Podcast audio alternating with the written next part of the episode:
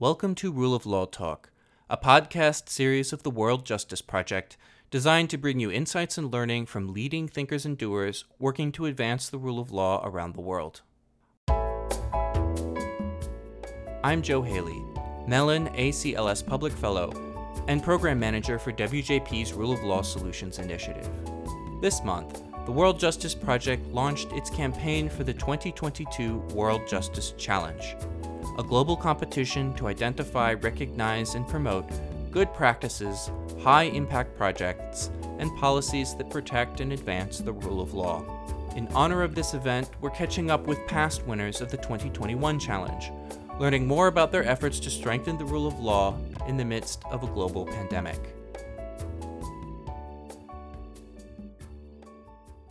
In this episode, we speak with Adalah, an independent human rights organization and legal center based in Haifa, Israel.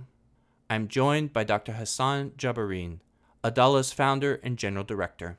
A noted scholar and lecturer on the legal status of Arab minorities in Israel, Dr. Jabarin founded Adala in 1996 to advance the cause of human rights in general and Arab Palestinian rights in particular within the Israeli legal system. Under his leadership, Adalah has represented Palestinians in many landmark cases before the Israeli Supreme Court, including cases that impact Palestinians' right to participate freely in electoral politics, their equal title to land and access to public resources, and the legal status of Arab Israeli citizens and their immigrant family members who have been displaced by conflict.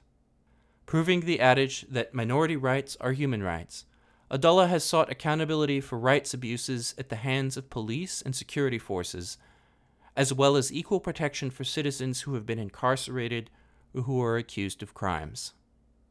Their list of accomplishments includes academic publications on such topics as torture, forced displacement, and systemic discrimination within Israeli law, as well as successful advocacy campaigns designed to mobilize international institutions and spread awareness about real time threats confronting ethnic minorities in Israel and the occupied Palestinian territories. Adalah was the 2021 Challenge winner in the category of fundamental rights and non discrimination. When we spoke earlier this year, political tensions within Israel had recently boiled over following the attempted eviction of Palestinian families living in an East Jerusalem neighborhood known as Sheikh Jarrah weeks of mass protest within Jerusalem were followed by a cross border exchange of airstrikes and rocket fire, resulting in numerous injuries and deaths. One month later, Israelis of all stripes took to the polls in an historic election that ousted the government of Benjamin Netanyahu, Israel's longest serving prime minister. Against this backdrop of tumultuous events, Dr. Jabarin struck a tone of cautious optimism regarding the progress of Arab equality within his country as Israel emerges from this latest round of political violence and the lingering effects of COVID 19.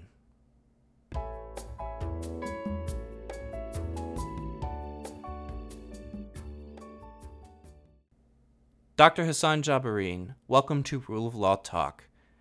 And congratulations on being selected one of the six winners of the 2021 World Justice Challenge. To start, could you say a few words about your background and your work defending Arab minority rights in Israel? I am Hassan Jabarin. I am the General Director of Adalah. Uh, and I am a lawyer in Adalah. Adalah is the legal center for Arab minority rights in Israel.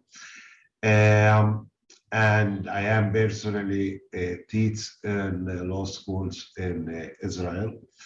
Our organization deal mainly with uh, discrimination against the Palestinian citizens of Israel.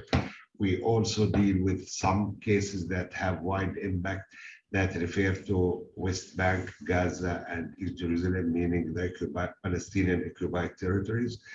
Uh, on uh, the discrimination that we dealt against the Palestinian citizens, it varied from group right discrimination using Arabic language, cultural rights, education rights, uh, and also uh, budget allocation of budgets to local councils uh, equally.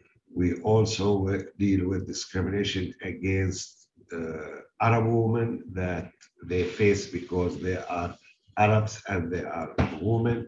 During the COVID uh, era, immediately we started to deal uh, with emergency regulations, the legality and illegality of using emergency regulations, the type of the cases that refer to COVID is different generally because it tackles the rights of all the citizens of Israel, not only the Palestinians, because the character of uh, this kind of emergency, this emergency different than any other emergency in the past.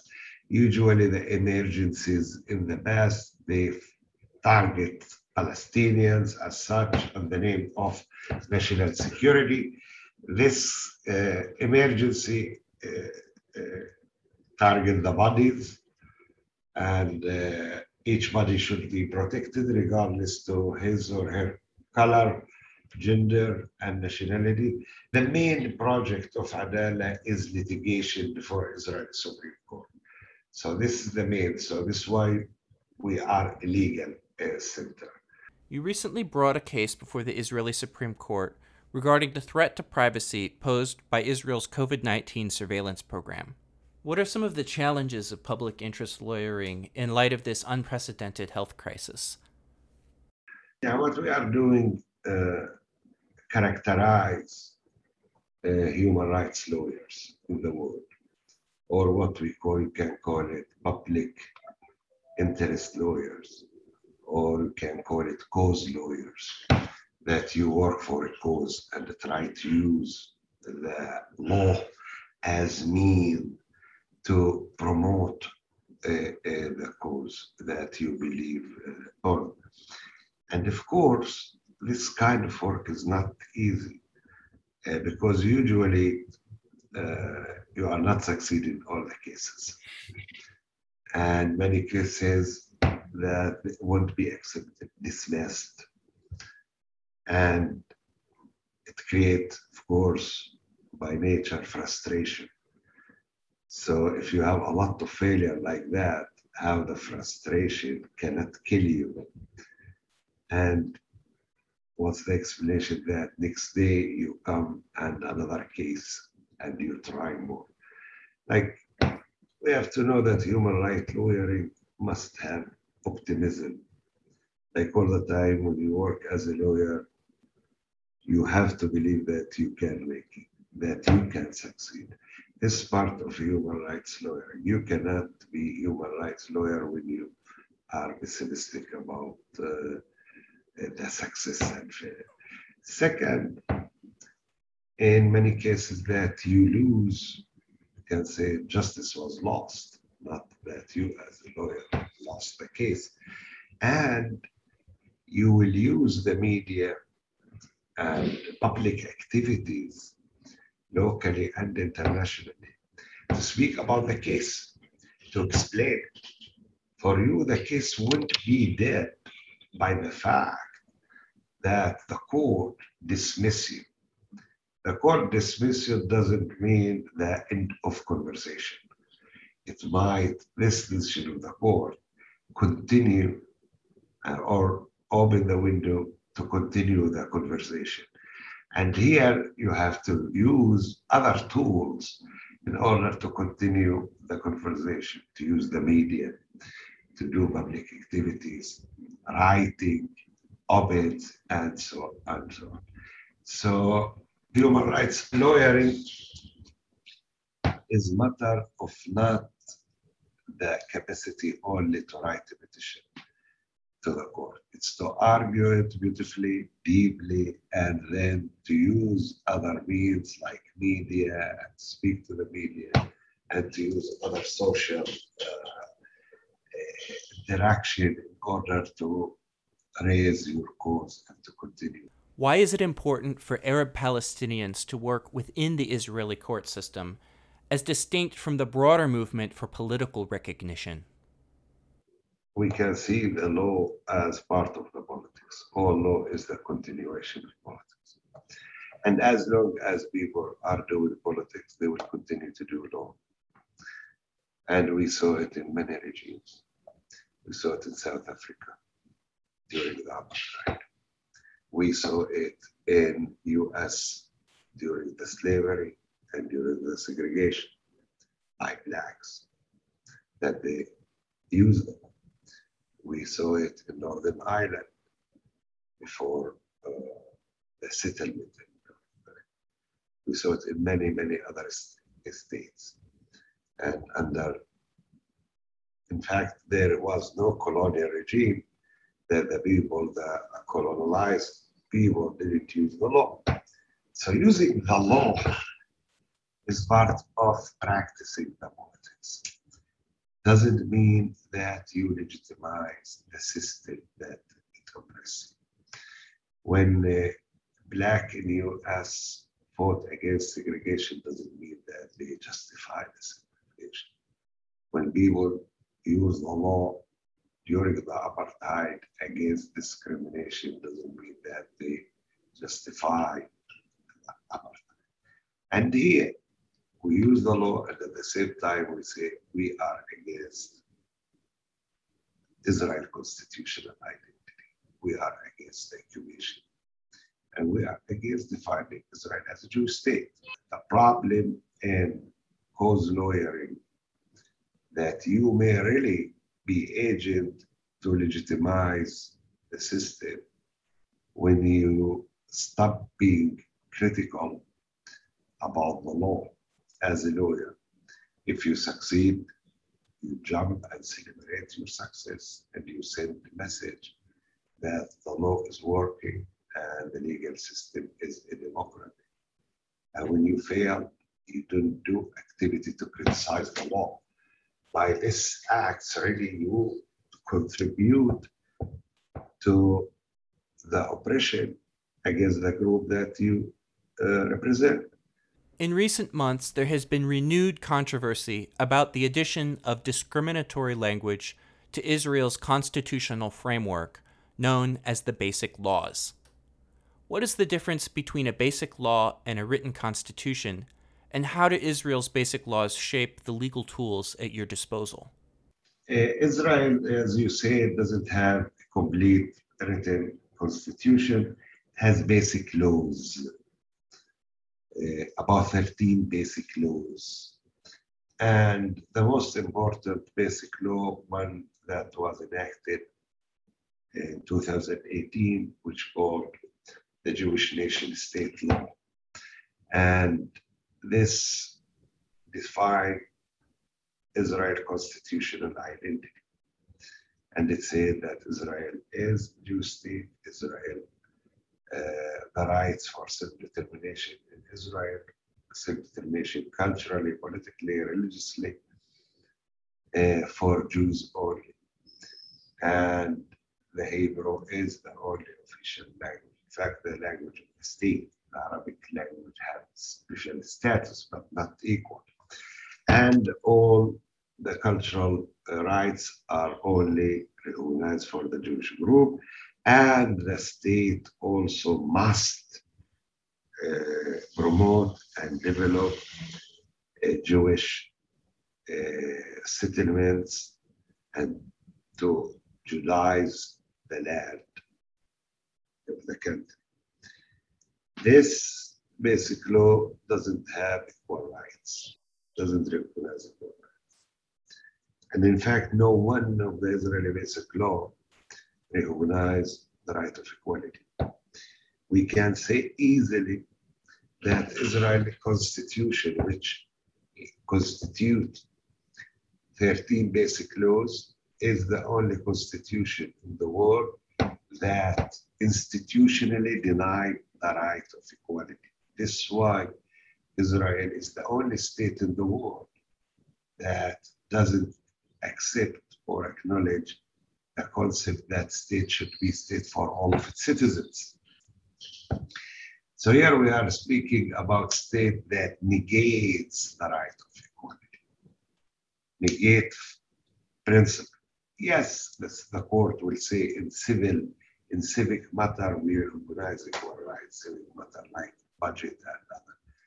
But in national matters, group rights, this is state for the Jewish people. But in fact, you cannot find, you cannot make distinction between the two aspects, group rights and uh, civil rights in this regard. Because in fact, you said you don't say that the Arabs or the Palestinian citizens are equal uh, citizens. And by this, uh, the rhetoric uh, won't deny the right of equal rights in civil.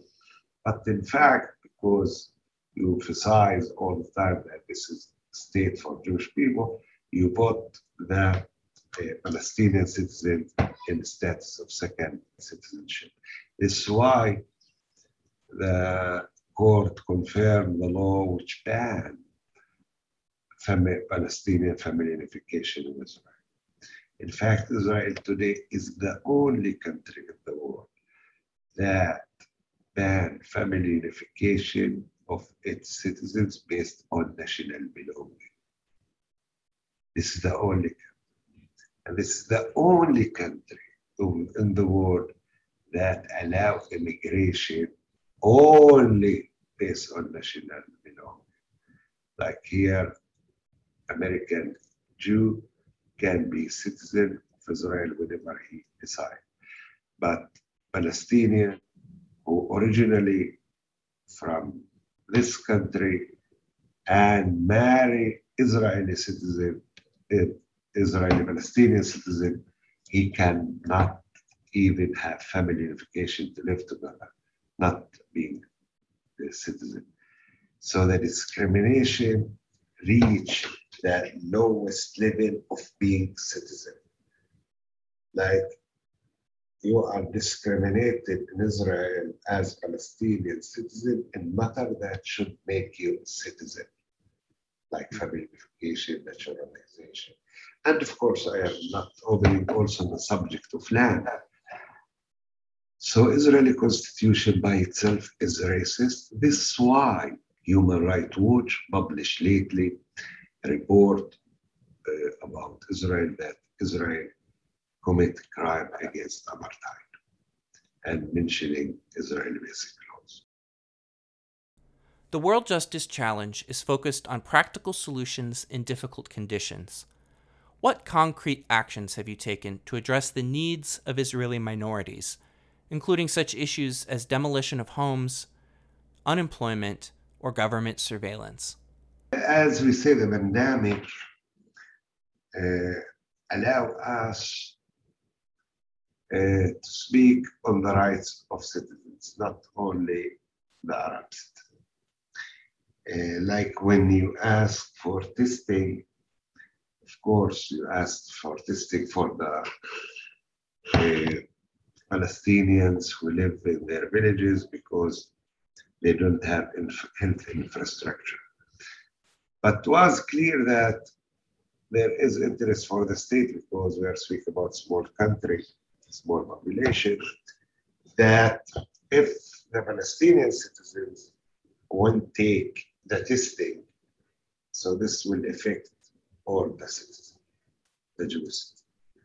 This aspect that the pandemic knows uh, no colors, no nationality, help us to bring cases before the court, and in some of the cases, even the court accept uh, uh, the arguments. For example, in the case of the surveillance, was decision that Israel intelligence institution start to follow the people and to know who uh, has the pandemic, who was affected, and to, to ask whom to be in isolation.